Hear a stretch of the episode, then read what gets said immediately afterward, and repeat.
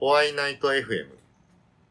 今日はよろしくお願いします。よろしくお願いします。まず自己紹介をお願いできますか。あ、杉田博信と言います。えー、仏像彫刻をしています。あとは、えー、古美術の修理とか仏像の修理もしてます。仏像のとか言ったり。あ、仏像はですね、あのー、結構個人的に注文があって、それを制作して収めるっていう。結構催促とかで急いで作って収めたりするんで、その作ったやつがあんま手元に残ってなかったり、あとそれをこうまとめてなんか展示とかしないのっていう時に、あんまり展示するほど溜まっていかないとかってことがあるんですけど、まあ個人的に頼まれたりします。イメージ的にはあれなんですか。すみません、全然自分仏像彫りの知識はちょっとないんで、うん、はい、なんか素人まがいな質問で申し訳ないんですけど、あの画家さんみたいな。あの、自分で絵描いて、なんかそれ注文、オーダーもらってこんな絵、例えば画家で言うとこんな絵描いてくださいね、みたいな感じの、なんか仏像バージョンみたいな。まあそうですね。うん、あのー、仏像だけじゃなくて、キリスト教の像とかも頼まれたりしてるんですけれども、はい、まあその人のいろんな事情で、えー、守り本尊とかをね、作ったりしたこともあります。守り本尊っていうのは十二支で、十二あるわけじゃないんですけど、その生まれ年の守護してくれる仏さんがいて、でその生まれ年の人がその自分の生まれ年の仏様を頼むっていうことはあります。一体だいたいいくらくらいなんで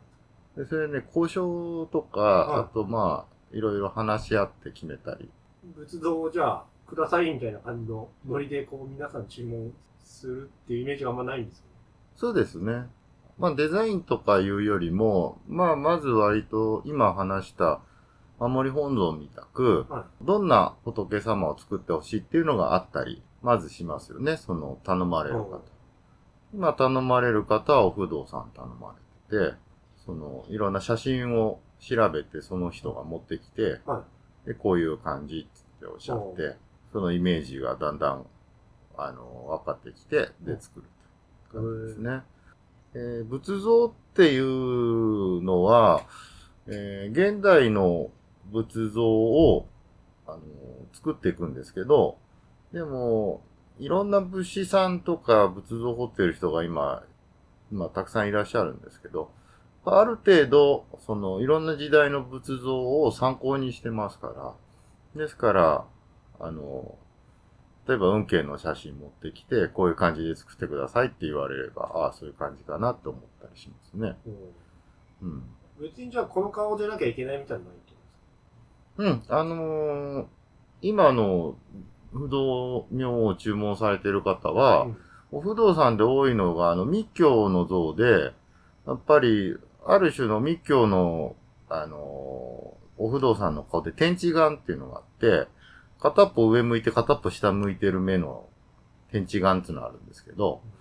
天地眼のこういうのですかって聞いたら、天地眼にはしなくていいっていうから、目をガッと開いてるタイプのお不動さんで作ってくれって言われてるから、うん、じゃあそうしようかなって思ってます。あ、そういう感じなんですね。ええ。なんか、そんなもんですよ。調べっていうか、まあ、軽くちょっとそれはネットで見させていただいたんですけども、うん、他の武士さんのやつで。うん。あとなんか、宗教、まあ、例えば仏教ってあるじゃないですか、うん。その塊のものしか掘らないみたいなイメージだったんですよ。うん、その例えば、浄土真宗だったら浄土真宗にのっとった、その仏像とか、うん、あと他になんかいろいろ宗派があると思うんですけども、うん、その、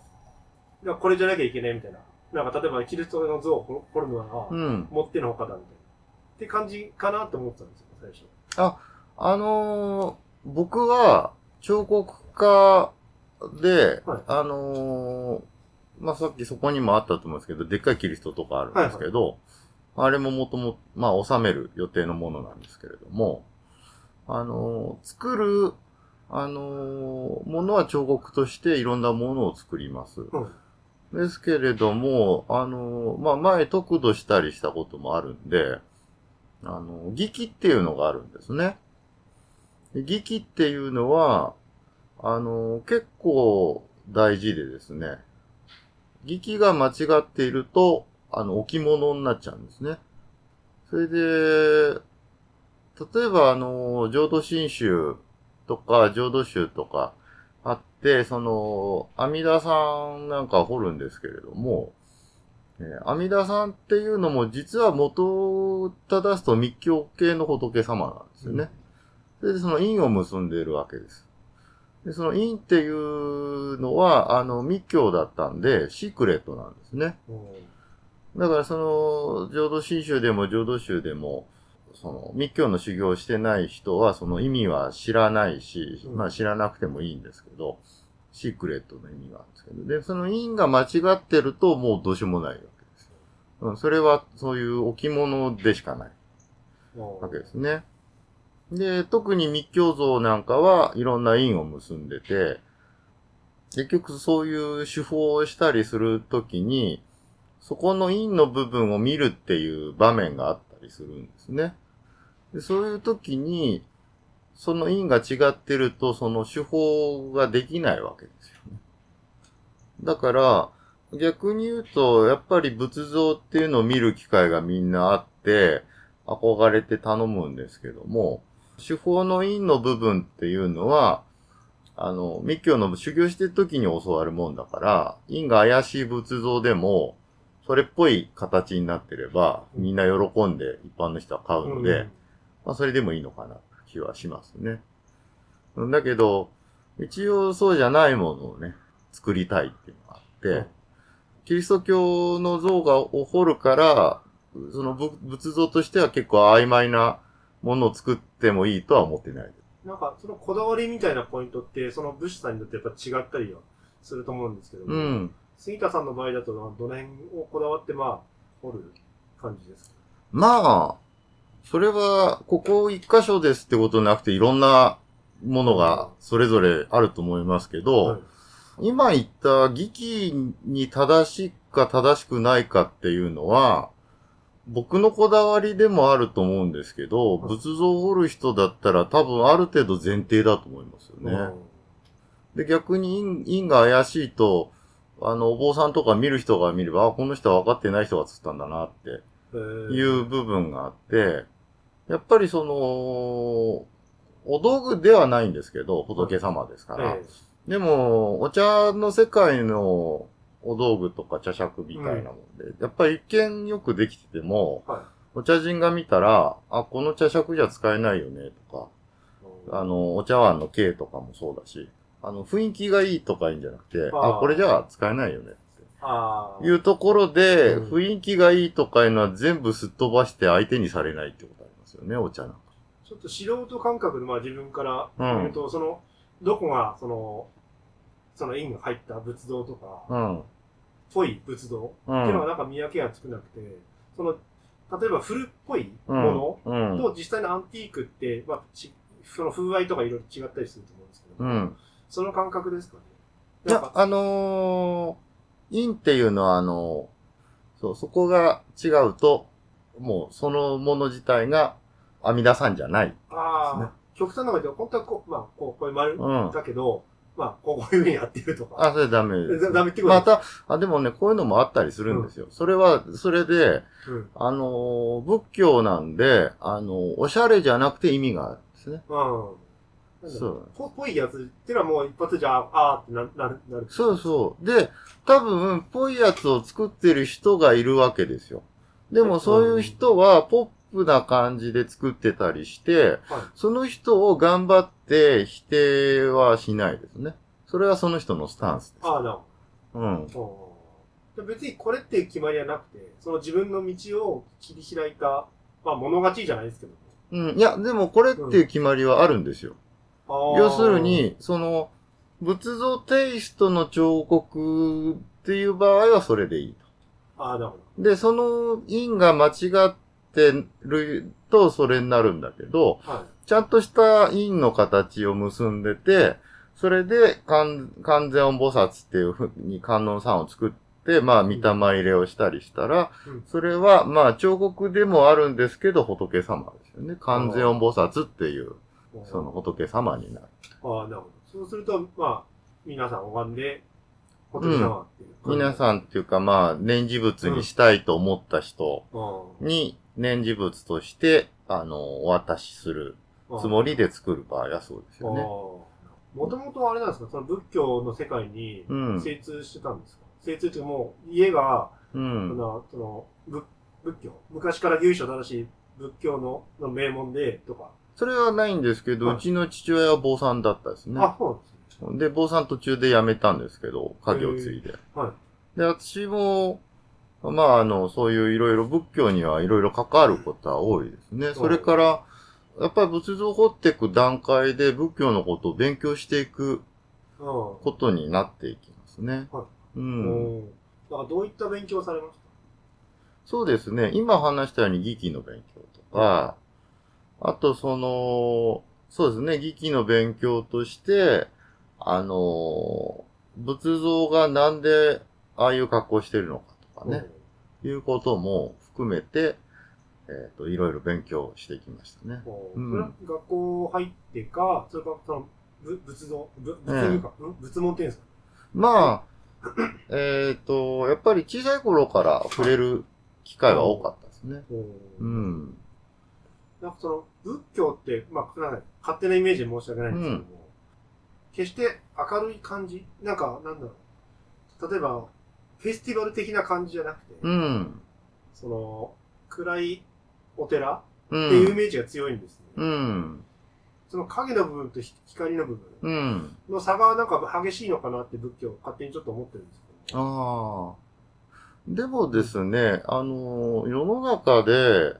そういう風に思われている方って、もう結構いると思うんですけども、うん、なんか俯瞰してみるといろいろですよね。うん、あの、仏像ブームっていうのが、はい、その歴女とか、ええ、刀剣女子みたく定期的にあるんですよ。うん、で、あの、何でも刀剣なんかでもそうだけど、地味に、あの、仕事とか研究者としてずっと、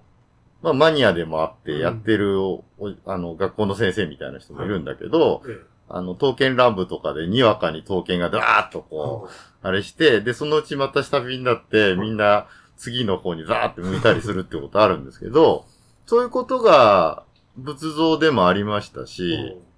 もうアシュラの時なんかもうすごい並んだのかな、あの東京国立博物館、異常な並びっぷりで、まあイケメンということでね、それでその子たちがあの、仏像飽きたみたいな感じで違う方行っちゃったら、うん、仏像はほっとかれるかっていうと、やっぱり根強くずっといるわけですよ。うん、なので、あの、そういう地味に研究してる人たちが、まあ、地味までいかないかもしれないですが、ある程度一定数いて、わーっとブームになる人たちがいて、そういう人たちがちょっと下火になってもずっと続くと。うん、で、それから、だいたいその、日本の古い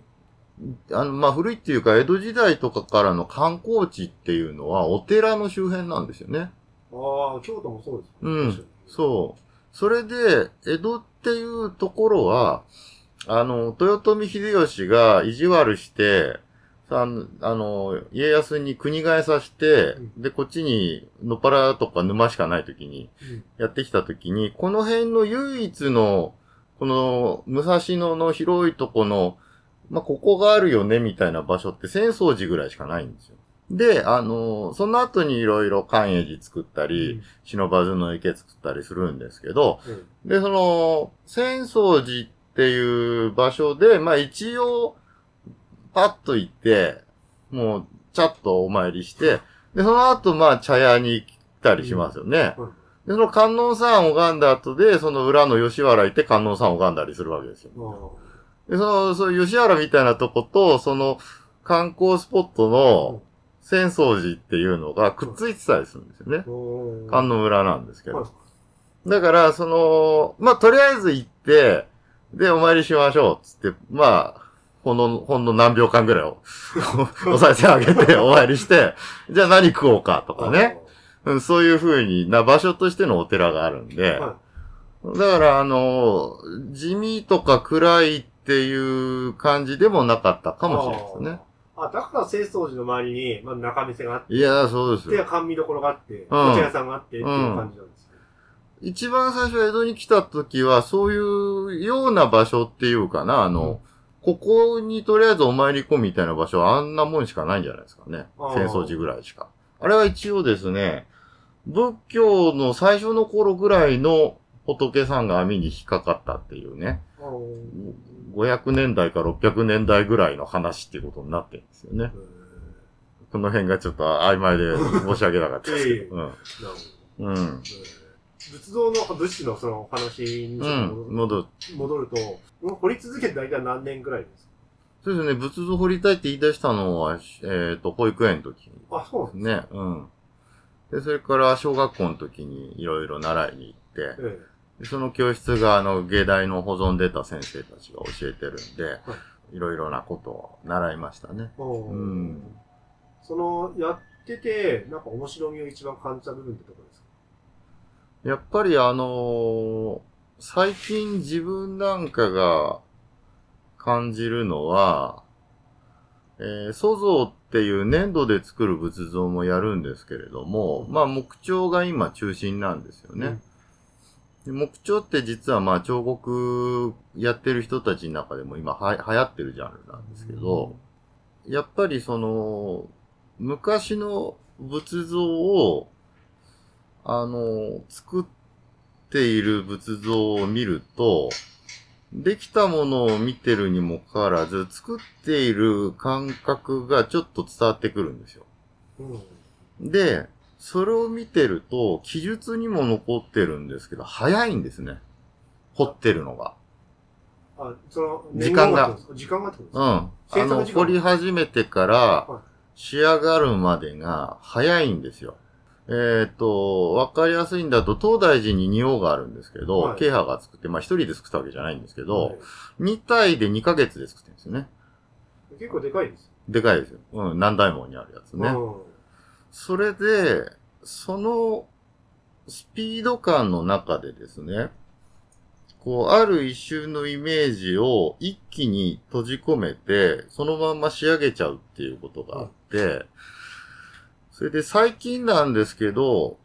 まあこれだけでやってるってわけじゃないんですけど、そのスピード感の中で形を仕上げていくっていうことがスポーツみたいな感覚があるんですよ。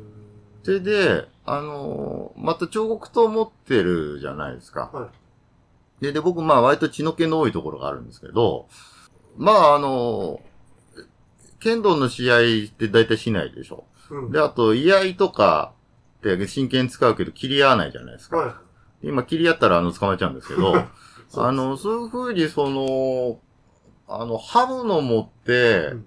バンバン刃物をこう、使ってどんどんさばいていくっていうようなことができる数少ない仕事だなと思って、まあそれだけのためにやってるわけじゃないんですけど、それはまあ今聞かれた時にちょっと一つ、あの、自分の中で感じていることかな。例えば料理とかって、あの、卵料理とかオムレツとかって、時間かけて作ってたらダメになっちゃうじゃないですか。で、一瞬でこう、ある、こう、経験を積んだところで一瞬でこう仕上げる部分がありますよね。で、木って腐んないじゃないですか。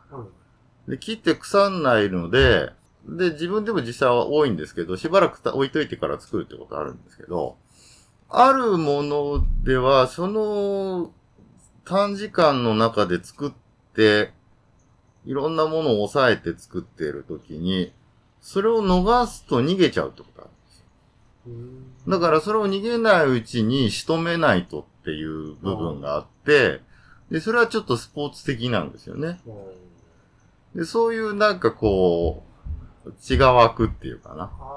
すいません、ちょっと自分のことなんですけど。大丈夫です。ええ。インタビュー記事が、あの、終わった後、書かせてもらってるんですよ。はい。で、動画も、あ、音声も全部編集して、やるんですけども、はい、それが時間経っちゃうと、はい。なんかやりたくなくなっちゃうんですよ。うん、その、要は、さっきおっしゃってたけど、気を逃せみたいなんですけど、うん、その場の雰囲気とかも、うん、一緒にこう持ってって、あとバーって書くんですけど、うん、それ逃し、どっか行っちゃうと、やる気が伏せちゃうんですよ。うん。それ、みたいな感じで言ってるんですか？そうですよね。あの、その人からもらって、たインスピレーションと、その人の、あ、この人面白いっていう感じが、うん、後になってから、よっこらちょっと整理して、まとめるかっていうと、ま、まとめただけで、その自分が、あ、この人こう面白いこと言うんだな、みたいのが、ちょっと感じられないものに仕上がるっていうか。ああ、そうですね。形はできるけど。う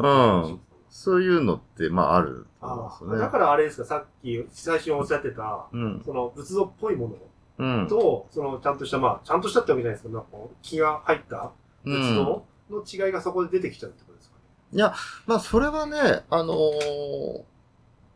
実はその、仏像の劇っていうポーズ、ポーズっていうんじゃない、まあ印なんですけど、うん、とか持ち物とかの話で、はい、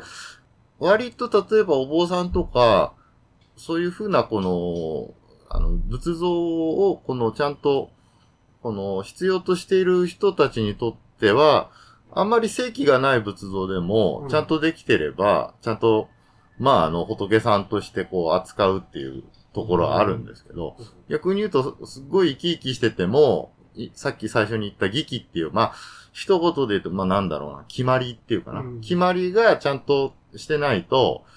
これじゃちょっと使えないよねっていう部分はあると思うんですけど、だからそれはやっぱり、その生命感っていう、とかっていう部分と、その劇っていう部分と、まあ二つ別々に考えて、うん、まあ両方抑えていきたいですよね。うん、両方ないと、その、面白みっていうんですか、うん。というかなんかこう、なんか人間の生々しさみたいなのは、ちょっと感じ取れないのかなって。うん。それであのー、また、さっきおっしゃったその、暗いっていうかこう、あんまりこう、ワクワクするような場所じゃないっておっしゃって、うん、そういう部分ってまあ、は、はっきりあるわけで、うん、そういう時にこう、仏様っていうものがそういう、なんだろうな、ある種の生命感みたいなものが要求されてない部分もあるので、ものがない仏様作っても、まあさっき話したその儀器が通ってれば、うん、あの、問題なく通るっていうか、やっていけるっていう部分はあるんですけどね。うん。なんかお寺に行って、その、なんだろうな、怖い。っていう、ちょっと薄暗くて怖いお寺と、うんね、薄暗いけども、うん、なんだろう、そこにずっと、まあ、佇んでたじゃないですか、ね、その仏像と大仏さんとか、うん、とずっと向き合ってたりみたいな場所があると思うんですけど、うん、やっぱそこでその生命感のあるなしが、まあ、なんとなくこう感じ取れる場合には、なんかその時、うん、その時の流れがあるのかなって思うんですけど、うん、なるほどね。うん、やっぱり、さっきの話した浅草寺なんか暗くて寂しいって感じしないですよね。そうです、ね。もうあのか感じでね、そうですね、浴衣着た姉ちゃんとかいたりね、えー。それで逆にその禅寺でもやっぱり暗くて寂しい感じがするとこって多分あると思うんですけど、鎌倉とかいろいろ。でも逆に言うとそういうのを場所に行きたい人にとってはその場所ってすごくいいですよね。そうです。魅力的です。うん。普段もう都会の喧騒で追いまくられてて、うん、散々いろんなこと言われてる時にそういうとこ行きたいっていう人はいると思いますね。そういう人にとってみればやっぱり、そういう場所ってまあ癒しの場所なわけですね。ああ、なるほど。うん。あ、じゃあもう、何ですかね、こう、南米の教会とか、うん、まあちょっと勝手なイメージなんですけど、うん、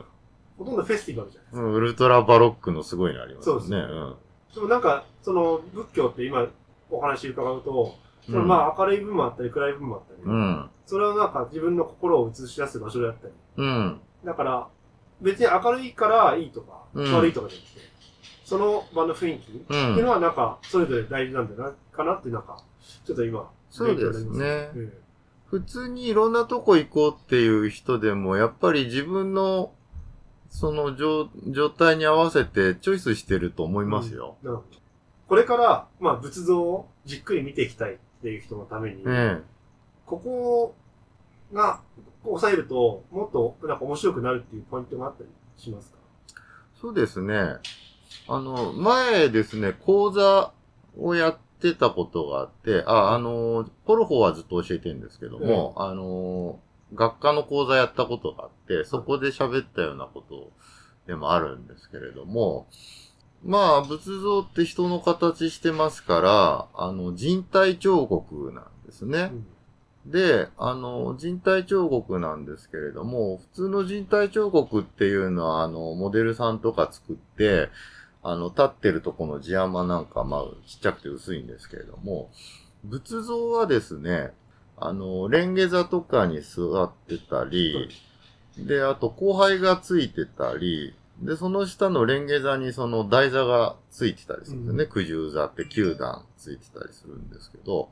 で、それがですね、なんだろうな、例えで言うと、その、ダヴィンチの解剖図とか人体図で、あの、円の中に人がこう、入ってるような有名な絵とかあるんですけど、ああいう風なもので、あれを描いたっていうのは、そのダヴィンチの独自の世界観の中に、あの、まあ、キリスト教徒なんだと思うんですけど、その、まあ、ちょっと仏教的、密教的な、その後からこじつけると、要素みたいなのも本人の中に入ってたかもしれないですけど、うん、その、円の中に人体が構成されているとかいう、うん、その、幾何形態と人体が組み合わされている絵なんですね、あれ。で、そういう要素が、えー、ただの単体の人間作ってる彫刻じゃなくて、仏像の中には含まれてくるわけです。その、で、その台座とか、あの、レンゲ座とか、あとその、あの、流れでの交配っていうものがですね、最初の中に入ってる人の形した仏像と組み合わされるように作ってるんです。最初から。あのー、まあ、一緒に計画されて、まず当然なんですけど、作られてるんですよね。うん、あの、古い時代のものは。それで、えっと、仏像を作ったんで、台座とか後輩なんかつけとけばいいやっていうわけではないんですよ。うんうん、それで、えー、仏像で言えばですね、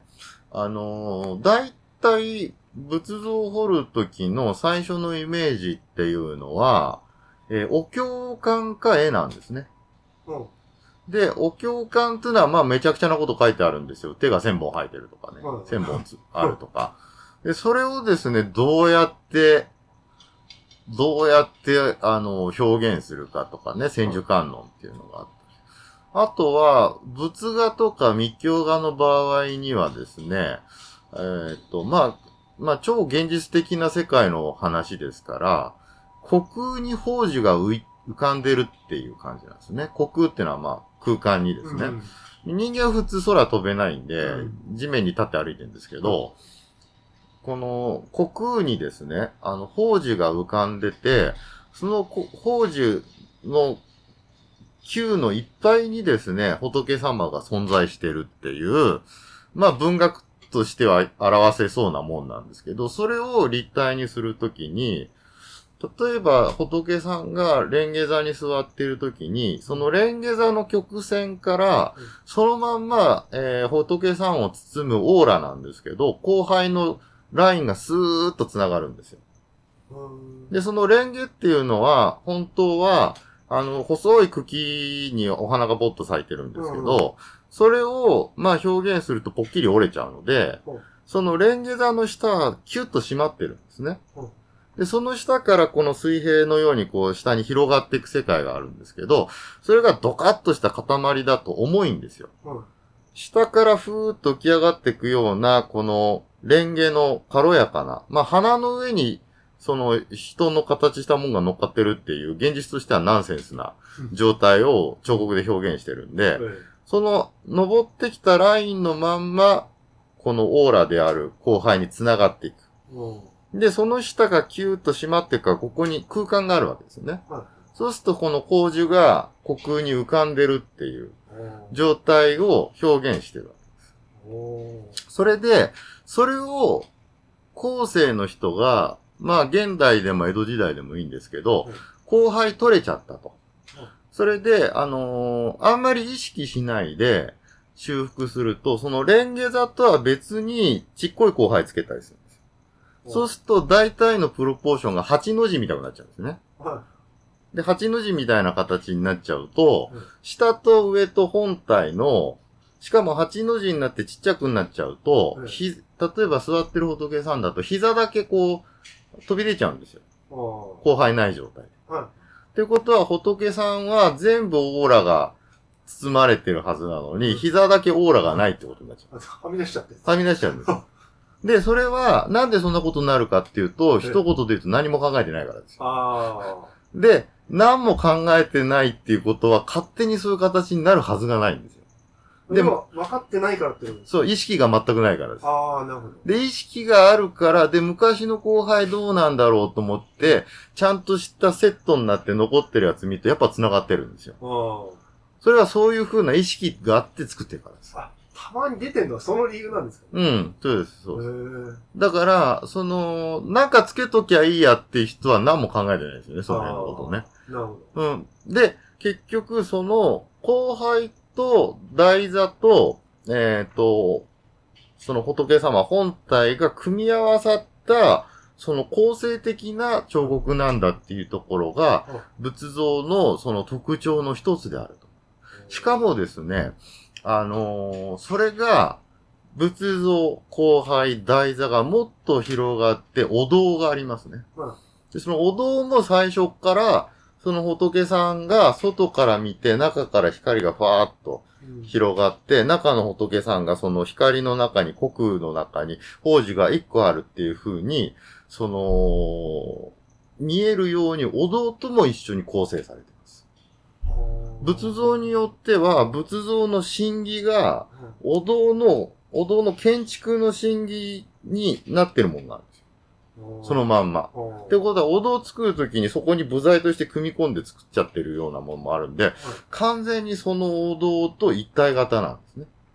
で、それは遠くから入ってきて扉が開いてて、今は配管上こっちから入ったりすることあると思うんですけど、当時の注文した貴族なんか、ま、ま、真正面から入ってきて、ファーッと開いたときに、ファーッとそれが、お堂の中に、お寿司の中にこう仏さん入ってるように、わっと見えるように構成されてできてるんです。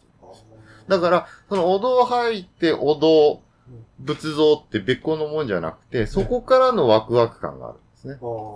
うん。で、そういうものが残っているものが、いくつか全国にあります。国宝とかね、の中で。それで、そのお堂と仏像が、さっきの後輩みたく、まあ、結果としてしょうがないんですけど、何回もお堂が焼けちゃって、うん、仏像とお堂がセットじゃないところは、さっきのお話と同じで、その構成が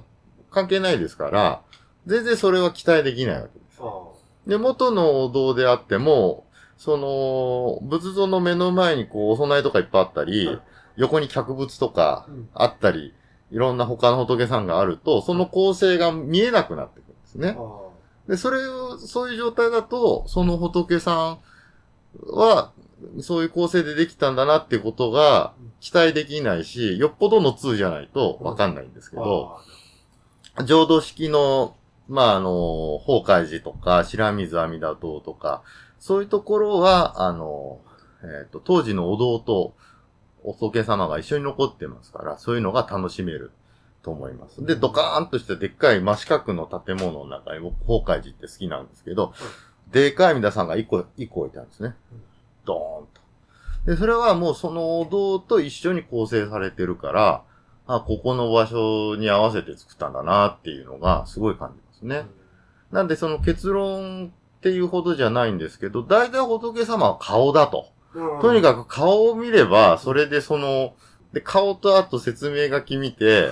うん、なるほど、鎌倉時代に、うん、うん、慶が作ったっす、うん、うん、つって顔見てパッと次行く人いるんですけど、はい、ちょっと離れて、あの、全体を見てみたり、あと、僕なんか結構好きなのは仏像の側面感っていうのが好きなんで、側面感がやっぱりその、まあ、これなんか飛鳥時代のものを参考にしてるんですけど、飛鳥時代っていうのはこの股関節の部分をぐっと前に出してたりするんですけど、そういうところが横から見ると、あ、案外美しいなと思ったりするっていうところがあるので、横からの全体像とか、あと、後輩と台座とかと仏像と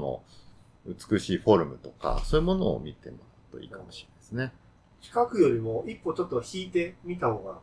いいってことですか？まあ引いて、うん、引いてみるっていうことと、うん、あとまあ仏像は顔なんでとりあえず顔だけ見て説明書きっていうんじゃなくて、うん、今のちょっと僕が話したことを意識してみても面白いんじゃないでしょうかっていうことですね。うん、で、あの、おすすめが今ほどなんかお話にあった、ええ、あ、法海寺とか好きですね。まあ、法海寺がじゃあとりあえずおすすめです。そうですね。まあ平等院と同じような、うんあの、スタイルなので、まあ、違っちゃ違うんですけど、で平等院も当時のお堂と仏さんが一体になってますね。うんうん、それがなんか国宝っていう、いう呼ばれるゆえんっていうんですかね。それがあるから、まあ、国宝っていうことなんですか。まあ、それも言えますよね。うん。うん、えー、すごい勉強になります。すごい、なんか今までのその仏像の見方がちょっと変わって見、見れそうな。ああ。うん。えっと、さっきの平等院なんかで言うと、うん、まあ有名なんですけど、じゅうえん玉になってますけど、うん、浄土式庭園って言って、あの、あの、目の前に池があるんですね。うん、で、その池にその有名な話ですけど、平等院が鏡のように反面に映ってるんですよ。うん、で、その鏡の、その、平等院と池に映ったその阿弥陀さんを観想するっていう仏教の瞑想法があるんですけど、じゅうろく観想の中で。うん、で、それ、のスタイルのお堂なので、さっき言った、まあ、逆なんですけど、仏様からじゃなくて、仏様、仏様と一緒に構成されているお堂、お堂とこう一緒に構成されている全体の庭園、緑、うん、それからお池ですね。うん、それでそのお池から今はできないんですけど、向こう岸から太鼓橋をこう一回渡って、真ん中の中州に降りて、もう一回太鼓橋渡って、平等院にまっすぐ入っていくと、阿弥陀さんがドーンといるという。だからその太鼓橋池の向こうから渡ってくるところから、夕方とか夜の暗い中の、そこから中入っていくと、中もすごい華やかなんで、そこまで行くまでのこのワクワク感っていうのがあったと思うので、うんうん、えー、さっきの話をこう拡大すると、庭園までセットになってますね。うん。えー、当時のあれで、極楽、極楽いぶかしかば、宇治の御寺を敬えってなって、極楽ってどんなもんか想像できなかったら一回平等院行ってみーっていう話があって、えー、ここが極楽ですよっていうのを、まあテーマパークじゃないですけど、うん、もう頑張って再現したという、ディズニーじゃないですけどね。なんか今も自分もそのイメージを頑張って出てた、ね、うん。それをまあ頑張ってやって、結構よくできてると思いますし、じゅうえん玉になってたりしますよね。ええ、そんな感じでできてます。浄土式庭園って。今すぐ平等院にちょっと行ってみてみたいです。しかもね、あの、あの、まあ、いいか悪いかっていうか、いい、いいんだと思うんですけど、あの、保護も含めてね、あの、えっと、昔はこう、まあ、当然色が退色して茶色かったんですけど、うん、今真っ赤っかですから。平等院ですか？ええ。で、当時は最初真っ赤っかだったんですけど。再現者ってこと？まあ上から塗ったんですけど、うん、でもそれも当時のね、あの、ベンガラか本種かわからないですけど、その塗ったんで、うん、こういうのね、あの、ちゃんと見てる人はね、あの、本種だよとかってちゃんとこう、つく、あの、画面に突っ込んだりする人いるかもしれないですけど、僕その辺がちょっと今あや、怪しかったんで、あれなんですけど、あの、そういう綺麗な二塗りになってますよ。そういう、だから今の平等院行くと地味って感じしないと思いますよ。うん。ちょっとコロナの状況だけど、まあ落ち着いたら、はい。皆さんで、もう見に行ってほしい感じです。皆さんまあ、でもね、大体観光地ですから、観光地の観光地ですから、あの、そういうことをお勧めしなくてもめちゃめちゃ必要ですから、あの、まあ気が向いたら行かれたらいいんじゃないでしょうか。わかりました。ありがとうございます。はい。で、ちょっと最後に、今後のお知らせかなんかありましたら、ぜひ、あの、教えていただきたいんです。あまあ、唐突なんですけど、私はあの、インドネシアの影絵芝居やってまして、で、そのインドネシアの影絵芝居っていうのは、そのジャワで、えー、はちじかんぐらい、ぶっ通しでやるんですけれども、それをですね、まあ、はちじかん近く、えー、一人で語るんですけれども、物語をね。それであの、王様の声から、女性の声から、鬼の声まで全部一人で喋るんですけども、それを、えー、上演して、で、インドネシアの話っていうのは、だいたい、あの、二部構成になってることが多くて、で、最初の話はあの原因で、うん、で、第二部の話は結果っていう形の話になるんですけど、前半は、あの、もう、ものすごく、あの、素晴らしい、あの、えー、ななじゅうねんだいかはちじゅうねんだいのインドネシアの影絵をするダランっていう、あの、言うんですけど、そのダランの、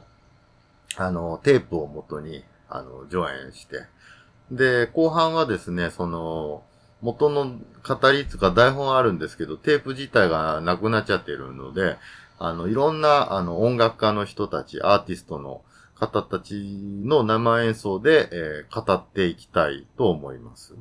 えっと、猿よの死っていう物語なんですけれども、で、それがですね、うちの近所のシスイドゥっていうところで、えー、秋に、今年の秋にやる予定だったんですけれども、えっと、たくさん人を入れたいとかいろいろありまして、うん、あの、コロナ禍なので、あの、来年上演する、えー、来年のもう早い時期でもね、やりたいなとかって思ってます。はい。なるほど。来年の、だいたいいつ頃はまあ、春先にでもやりたいなと思ってるんですけど、ね。その物語のあらすじってなんか教えていただくことできますか？あ、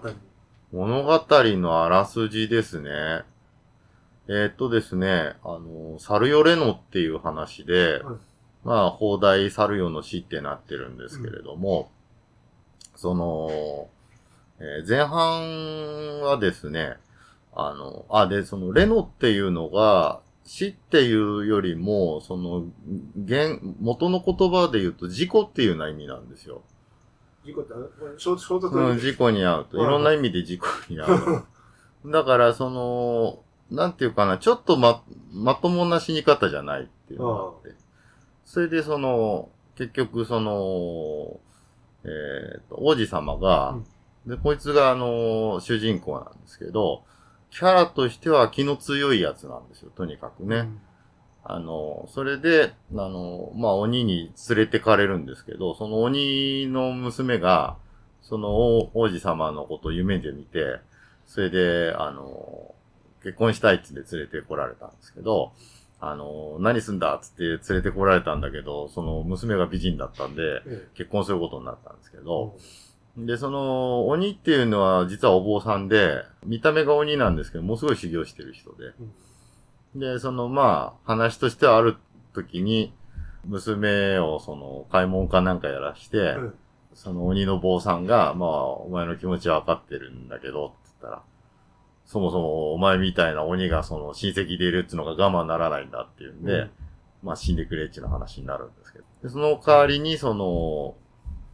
ちっちゃいね、悪魔がいっぱい出る呪文をもらって、うん、その悪魔は、悪魔っていうかな、あの、ジンっていう、あの、怪、怪物のちっちゃいやつなんですけどね。うん、で、それを殺すとにひきがよんひきになって、よんひきがじゅうろっぴきになって、つって、もうすごい増えていくっていうやつなんですけど、うん、でも結局、要するにその因果応報っていうのは食らうだろうっていうんで、うん、まあその、呪文っていうのは、前半と後半にかい出てくるんですけど、あんまり役に立たないっていうかね。